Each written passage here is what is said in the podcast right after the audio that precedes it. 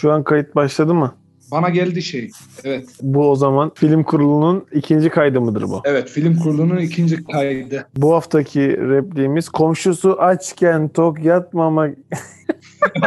evet yok değil. Bu haftanın repliği ne Tahsin? Bu haftaki repliğimiz devletten 6 yıl 3 ay alacaklıyım. Repliği üzerinden Aslında üzere şöyle demiş orada. Ben özellikle bir daha açtım baktım. Devletten 3 6 yıl 3 ay alacaklıydım. Pardon. Dım diyor. Evet. Her yerde alacaklıyım diye. Ama öyle viral olmuş yani. o şekilde şey yapmış. Evet bahsettiğimiz gibi Pardon filmi üzerine sohbet edeceğiz. Pardon filmi 2005 yapımı bir film. Ferhan Şensoy. Film şöyle bir anekdotu var. Çok önemli bir anekdot. Bir tiyatro oyununun filme dönüştürülme hikayesi. Uyarlaması. Tiyatro, Çok tuhaf soruşturmanın. Evet tuhaf soruşturma adlı tiyatro oyununun filme uyarlanması gibi. Ya ben gerçek bir hikaye olduğunu duymuştum bu filmin hikayesinin ya da işte bu tiyatro oyununun hikayesini. Fakat tam olarak hikayeye hakim değildim. Yani gerçekten de yaptığım bir araştırma sonrasında denk geldiğimde gerçekten Nevzat Pak isimli bir elemanın aynı yeni otogarda askerlikten Evet. izne kuma çıkarılma hikayesiyle başlayan. Benim için de çok önemli bir şey var. E, Siirt'e bu şey yapılıyor. Siirt'e gitmeden önce ben de şu an Siirt'te öğretmenim. Böyle de ufak bir sürpriz yaptı film bize. Filmin istersen IMDB puanını bahsedeyim. 8.2 ile Türk filmleri arasında, Türk yapımları arasında yine yüksek sayılabilecek puanla üst sıralarda. Türk yapımları arasında da en üst sırada şey var. Sedat Peker Tu. 9.8 puan. Acı bir durum ama olsun. Şaka bir yana şunu da söyleyeyim. Çok tuhaf soruşturmada komiseri Tuncay Kurtiz oynuyor. Evet, Tuncel Kurtiz tiyatro oyununda oynuyor. Filminde yok. Filmde yine gerçekten usta oyuncular bizi karşılıyor. Ferhan Bülent, Şensoy. hatta Bülent Kayabaş var yani. Tuncay Kurtiz'in yerine Bülent Kayabaş oynuyor. Oyuncu olarak Ferhan Şensoy, Rasim Öztekin, Ali Çatalbaş, Bülent Kayabaş, Zeki Alasya, Erol Günaydın. Erol Günaydın e, çok görmüyoruz ama böyle enişteyle olan bir sahnesi var. Dükkan satma hikayesiydi yanlış hatırlamıyorsam. Enişte karakteri aslında günümüzde de karşılaştığımız ya bir benzetme yapacağım bilmem katılıyor musun da eniştenin enişte bir haber kanalı olsaydı A Haber olurdu diye böyle bir düşündüm yani. Böyle bir aklıma bir şey geldi, bir benzetme geldi. Filmle ilgili yine çok önemli bir anekdot var. Film Sinop cezaevinde çekiliyor. Sinop cezaevinin de Türk edebiyatında olsun. Yine film hani sanatsal açıdan da Sinop cezaevinin önemli bir yeri var. Sabahattin Ali de Sinop cezaevinde yatıyor ve orada kalem aldığı bir şi- şiiri var. Aldırma Gönül. Daha sonra yanlış hatırlamıyorsam Edip Akbaryam tarafından da besteleniyor bu. Ben Ee, filmle tek- ilgili küçük bir anekdot verebilir miyim? Filmin Tabii ki. yönetmeni Derya Baykal'ın yani Ferhan Şensoy'un eşinin önceki evliliğinden olan E, oğlu Mert Bay- Mert Baykal. Aynı zamanda Mert Baykal, Ferhan Şensoy ile Rasim Öztekin'in polisle megafondan konuştuğu bir sahne var. Aynen aynen işeme sahnesi. İşleme sahnesi megafonda da konuşan Mert Baykal. Mert Baykal'la ilgili tam böyle bahsetmişken ilk filmi galiba ve bu filmini çekerken 20'li yaşlarının başında ama çok arşivlere girecek, yıllarca popülaritesini koruyacak bir film yapmış. Ee, başarılı bir film. Filmle ilgili şöyle bir anekdot da var. Tiyatro oyunu uyarlaması olduğu için sen de katılır mısın bu dediğime bilmiyorum. Diyaloglar çok fazla. Karşılıklı diyalogların üzerine Ya- kurulmuş bir Onun tabii sebebi tiyatro oyunu olması ya. onun dışında yine şöyle bir anekdot da var. İşte filmdeki küfürler çok sert. Bazı cinsellik unsurları çok sert. İşte Mesela e, işeme sahnesindeki küfürler şu an birisi yapsa linç edilir yani. Yani şu an Şey- Ferhan Şensoy bile yazsa şu an bugün o yine bir film çekse o bile linç edilir yani bugünün dünyasında. kesinlikle klasik bir Ferhan Şensoy filmi ya da klasik bir işte Ferhan Şensoy tiyatro oyunu da diyebiliriz buna. Sert tenkitleri var. Eleştirisi sert. Şimdi filmin genel konusuna bakacak olursak pardon. insanların bir insanın gerçek hikayesine dönelim. Bir insanın ömründen 6 yıl, 3 ay çalınıyor, gasp ediliyor diyelim ve sonra tek denilen pardon. Trajikomik bir durum. Ya Yani gerçekten bak hani birisi bir suç işlemiştir. Yani yas yani tabii ki de o onun e, cezasını hukuken çekmek zorunda. Bunlar çok ayrı konular. Mesela kanka şey beni çok etkilemişti. 140 Junos'un bir belgeseli var. Bırakmadılar yaşayalım. Onda da 37 yıl yatan bir adamın hikayesi var. 37 yıl yanlışlıkla içeride yatan bir adam. Ya bugün Evet. Ee, ve sen Bak ne diyoruz?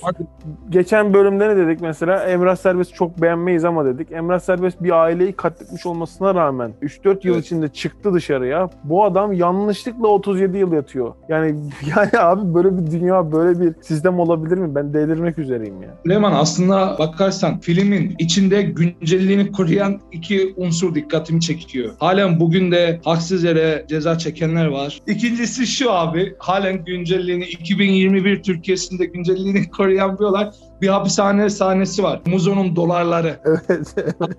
Senin do- doların var diyor. Bozdururuz onu diyor. Bozulmaz diyor. Niye diyor? E dolar. E, çünkü diyor günden güne artıyor. E, bugün 2021 Türkiye'sine bakarsak da gerçekten günden güne artıyor yani. Dün bozdursan bugün pişman olabilirsin. Var mı senin böyle bir bin doların pişmanlık yaratabilecek bir bin dolar? Benim yok. O yüzden bununla ilgili şunu da diyeyim. Hani diyor ya adam ben hep 100 liralık mazot alıyorum. Beni etkilemiyor zam. Bunun, gibi bir durum var ortada yani. Ya yok, Gerçekten benim, benim dolarım yok. Filmle ilgili bir eleştirmen de şöyle yazmış. Aslında Ferhan Şensoy da filmini şöyle tanımlıyor. Trajikomik bir suçsuzluk filmi. Hani suç filmi değil de gerçekten suçsuzluk filmi. Ortada bir suç yok. Çekilen bir ceza var. Böyle garip bir durum. Filmin böyle bir şey olsun. Bu da bu bizim podcast serimizde böyle nasıl diyeyim bir klasik olsun. Sana şey sorayım. Filmin en beğendiğin sahnesi ya da seni en çok güldüren sahnesi. Böyle bir soru sorayım sana. Ee, beni en çok güldüren sahnesini düşünmem. Çok var kanka yani. O kadar çok var ki. Ben şeyi çok aşırı gülüyorum. Yaralı marketi, Aral marketi, yaralı marketi yapması. Ama ondan sonra bizim Aydın'ın büfesinin adı neydi? Ay büfe miydi, dım büfe miydi diyor ya. aslında orada kurulan bir senaryoda garip bir şekilde mizahı da içine yerleştirmişler. İşte dediğin gibi yara, yaralı marketör geri dönüyor ve yaşanan Senin en beğendiğin ne?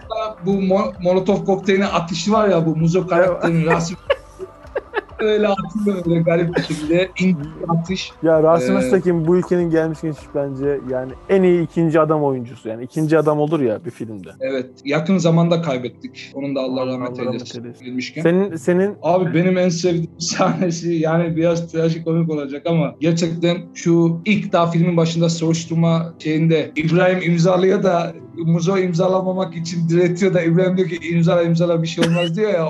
Oradaki Muzo'nun kabul edilmiş, kabul edişi. E, ikinci olarak e, ne ki hapishanede değil de daha nezarethanedeyken ki sigara muhabbeti, çakmağının yanmaması, sonra kozun İbrahim'e geçmesi. Yani sigara Muzo'da evet. ama çatlağı yanmıyor bu sefer avantaj İbrahim'e geçiyor gibi bir durum var. Orada çok güldüm. Ben burayla ilgili küçük bir şey söyleyebilir miyim? Oradaki replik Evet. bak benim Türk sinema tarihinin en beğendiğim replikler arasında yani en beğendiğim tanımlamaları. Mesela ben Yılmaz Erdoğan tanımlamalarını falan çok severim. Böyle Vizyon TL'deki ne bileyim arkadaşlar ona münevver diyor ben ona kuzu diyorum. İşte Feri Cansel'e benzediği için Feri diyor falan bir hani farklı bir bakış açısı. Burada da beni yan, ya tam yanlış söylemiyor ama beni böyle filtreli dertlere gark etme attır bir cigara. Filtreli dertler. Abi yani müthiş bir tanımlama ya. Orada da ya filmin genelinde gerçekten bugünün Türkiye'sinde hani bu biz filmlerde sürekli mankenler, güzel kadın oyuncular, yakışıklı jönler falan görüyoruz ya. Aslında burada bakarsan filme ne güzel diyebileceğimiz bir kadın oyuncu var. Yani böyle klasik tanımlamalar üzerinden gidersek ne de yakışıklı diyebileceğimiz bir oyuncu, erkek oyuncu var. Ama usta, bakışlarıyla bile birçok derdi anlatan tiyatrocu kökenli oyuncular var. Bunun başında da böyle tiyatro kökenli oyuncular dediğimiz zaman işte filmin aslında bir tiyatro oyunu uyarlaması dediğimiz zaman aslında biraz da tiyatro üzerinden de konuşmamız gerekiyor. Çok tuhaf soruşturma orta oyuncular grubunun sahnelediği oyunlardan biri. Orta oyuncular da yine Ferhan Şensoy önderliğinde diyelim 1980 yılında İstiklal Caddesi'nde Ses Tiyatrosu'nda kuruluyor. Ses Tiyatrosu biliyorsun bugün Evet. halen daha Ayakta. Geç pandemi sürecinde şey yapamıyorlar tabii ki de. Aktifliğini koruyan, yaşamını sürdüren, mücadelesini sürdüren bir tiyatro, ses tiyatrosu da. Şey senin bana sormanı düşüneceğim ama aslında senden önce ben sana sorayım. Filmde en üzülendiğin sahne. Filmde en şey üzüldüğüm sahne aslında bakarsan Asuman'la İbrahim'in sahneleri benim. Yani İbrahim böyle şey yapıyor ya bir restoranda oturuyorlar böyle karşılıklı yiyorlar. İbrahim diyor ben seni öyle seveceğim, ben seni böyle seveceğim ama Asuman diyor ki "E ben sözlüyüm. Orada İbrahim nasıl falan filan diyor. Beşik kertmesi falan diyor. Üç ay önce dövmüş. Ben orada ya ben orada biraz Kettirmeyin lan beşiğinizi diyor. Kettirmeyin şey sahnede. Ya bir de beni İbrahim'in babasının enişte Evet, tarafından dumuz evet. bırakılması. Orada hani ana paramız duruyor dur. Ya ne duruyor sen o parayı unut. Devlet ödese bile taksit taksit öder ve sittin senede öder. E, bu da birisine bakarsan hiciv olarak bir hiciv repliği. Benim bak ben bu evet o sahnede de biraz benim içim acıyor ama benim en çok içimin acıdığı sahne birazcık finalde acıyor. Babasıyla son bakıştığı sahne o. Hani bizim asıl bu bölüm adını verdiğimiz Devletin Altı Yılı Üçü Ay ama benim en çok üzüldüğüm sahne şey tabii ki de. Duman müziği eşliğinde Feren Şensoy'un cezaevinin yağmur yağarken kapısında sigara içmesi. Bir Ya anda cezaevi- Asuman'ın düğünü, bir anda o sigara çekiyor falan. Hani bambaşka. O kadın belki İbrahim bile hatırlamıyor. Hani öyle bir o anda herhangi bir şekilde. Kim olduğunu dahi unutmuş. Ama o hala onu hatırlayarak sigara içiyor onun düğün gününde. Değişik. Senin de çok güzel bir yere değindin aslında. Filmde bazı sahneler var ve bazı replikler var. Gerçekten şu an günümüzde yazılsa, kim tarafından yazılsa yazılsın çok tepki çeker ve linç edilecek replikler var. Ama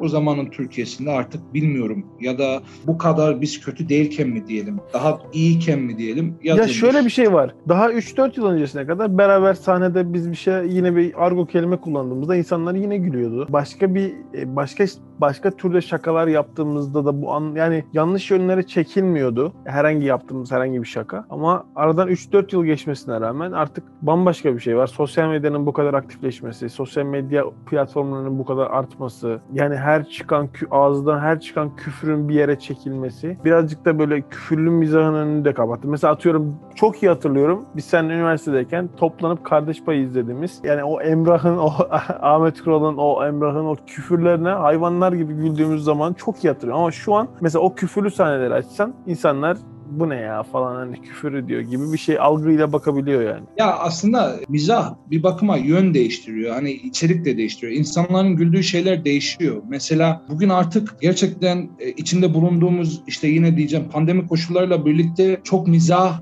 üretilemez durumda. Biz bugün, bugün değil aslına bakarsan son bir yıldır Hasan Can'a gülüyoruz. Ya da işte gülmek zorunda kalıyoruz. Çünkü farklı bir şey göremiyoruz. Yani izleyemiyoruz. Farklı bir tad alamıyoruz. En son ben farklı bir komedi olarak yalan olmasın yıl başında Atta Demirer Gazinosu'nu izlemiştim. Evet güzeldi. Son Çok güzeldi. pandemi, e, pandemi döneminde farklı olarak komedi, farklı olarak mizah anlamında onu şey yaptım. Hani içinde bulunduğumuz durumlar gerçekten yaşadığımız dönem tabii ki de tiyatro ve sinema sektörünü yerle bir etmiş durumda. Fakat çok az içerik Evet üretiliyor. yani o tamam evet dediğin çok doğru. Yani evet pandemiden dolayı sanki üretilmiyormuş gibi bir şeyler üretilme durmuş gibi ama az duru gözüküyor ama gerçekten bir kıtlık var. Üretilmiyor. Yok yok yani sıfır. Yani ben bir izleyici olarak ya tamam son zamanlarda en beğendiğim içeriklerin arasında bilmiyorum hani en beğendiğim demeyeyim çok aşırı beğenmedim ama yine de güldüm. Gayet başarılı. İşte Doğu'ya güldüm ama Doğu'yu 6 sene önce izlesem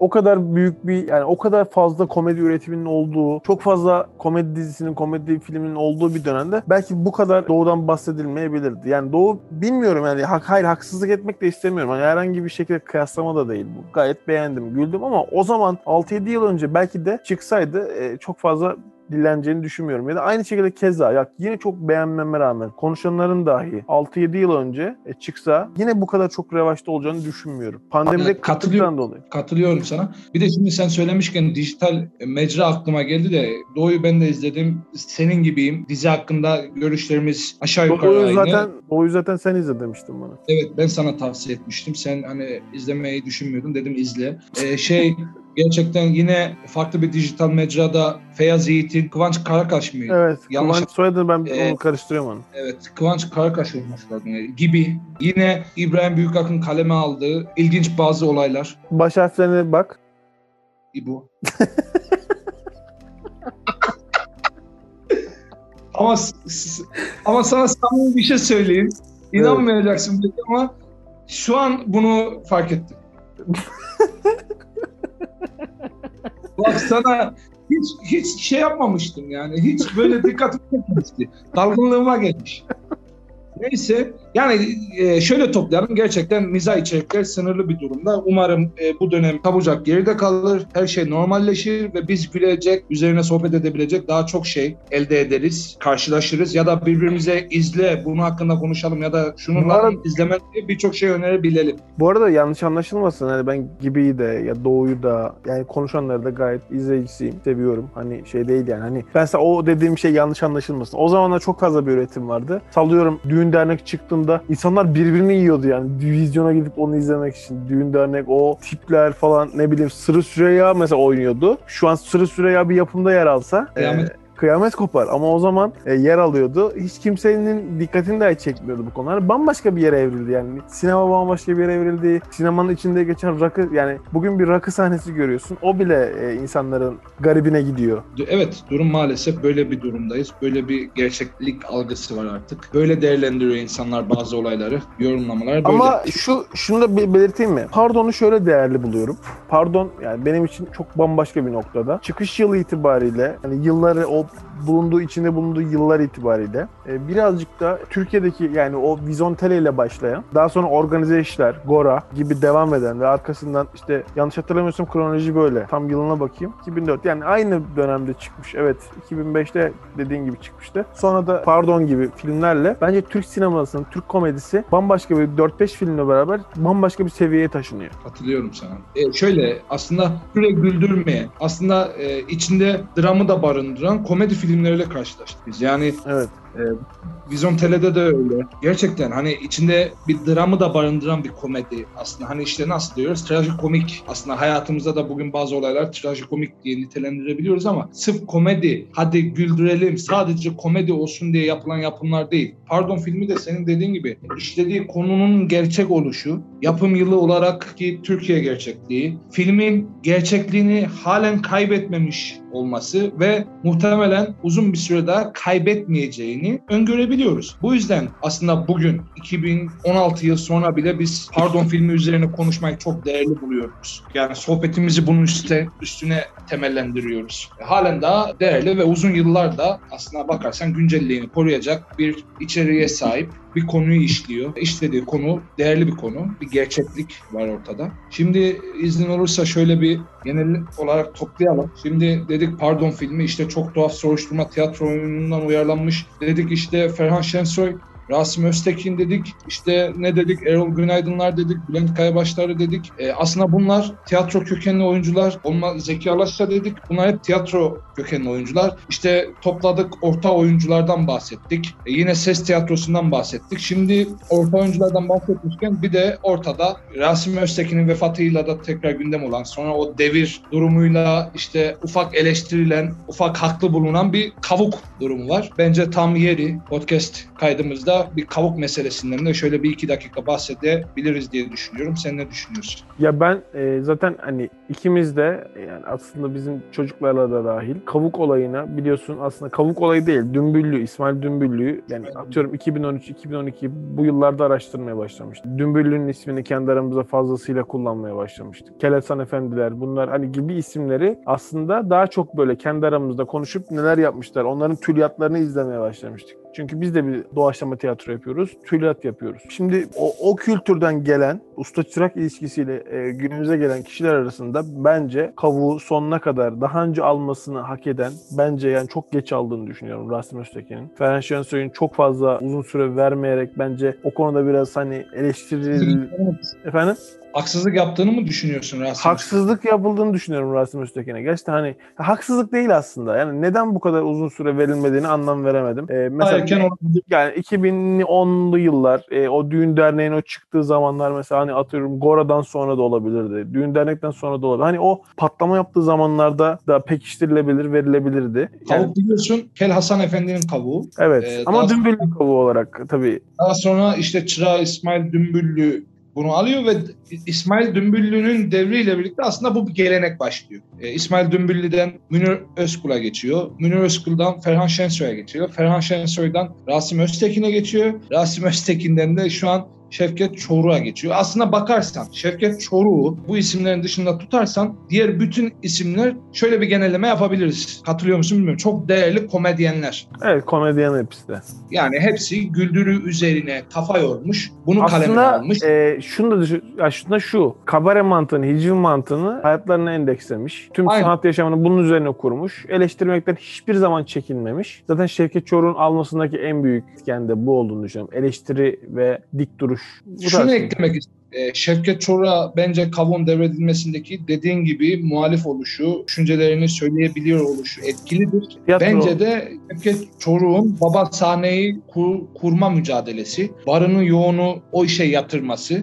Hatırlamıyor musun Ee, ya kaç o, o zaman okuyorduk ya kaçtı? Yani 7 trilyon mu ne e, kredi çekiyordu ya bugün Adam evini, arabasını e, yani tüm sanat birikimini adam oraya yatırmış ve bu gerçekten tiyatro anlamında çok değerli bir çaba, emek. E, Rasim Öztekin de bence senin dediğin gibi işte eleştirel bir yapısı olmasıyla birlikte tiyatroya bu kadar değer veren, tiyatronun yaşaması için bu kadar emek veren bir insanı ödüllendirmek istedi bence. Yani kendi görüşüm olarak ve bunu kavuğu devrederek gerçekleştirmek istedi. Şevket Çoruh olmasa sence kim olmalıydı? ya belki Çok- Çok güzel bir soru sordum ya şu an. Evet. Tolga Çevik olabilirdi.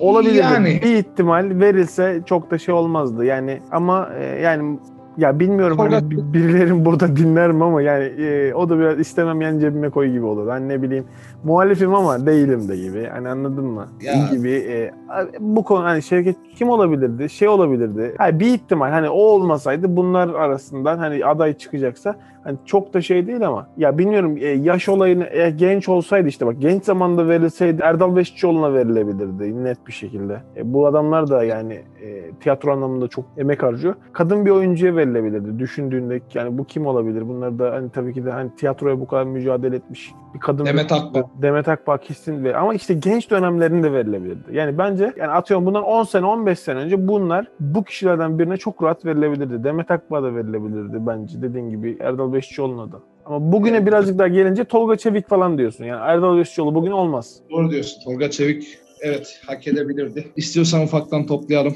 Evet istersen e, toparlayalım. Film kurulunun ikinci podcast kaydını aldık seninle birlikte. Ben Tahsin. Ben de Süleyman. Dinleyen arkadaşlar teşekkür ediyoruz. Üçüncü kaydımızda görüşmek üzere. Üçüncü kaydımızda da e, komşusu açken tok yatmamak için zengin mahallelerine taşınanlar var. Bunu diyoruz. Bu filmi izleyeceğiz. Bu film hangi film? İtirazım Ee, var. Yo biliyorum. biliyorum itirazım var. Merak uyandırmaya çalışıyoruz abi. Bir dakika ya. Ay, bu film hangi film? İhsan neler çık. Evet arkadaşlar hepinize teşekkür ediyoruz. Görüşmek üzere. Kendinize iyi bakın. Sağlıcakla kalın. Hadi birazcık da sayfaya girip beğeni yapabilirsiniz. Bay bay.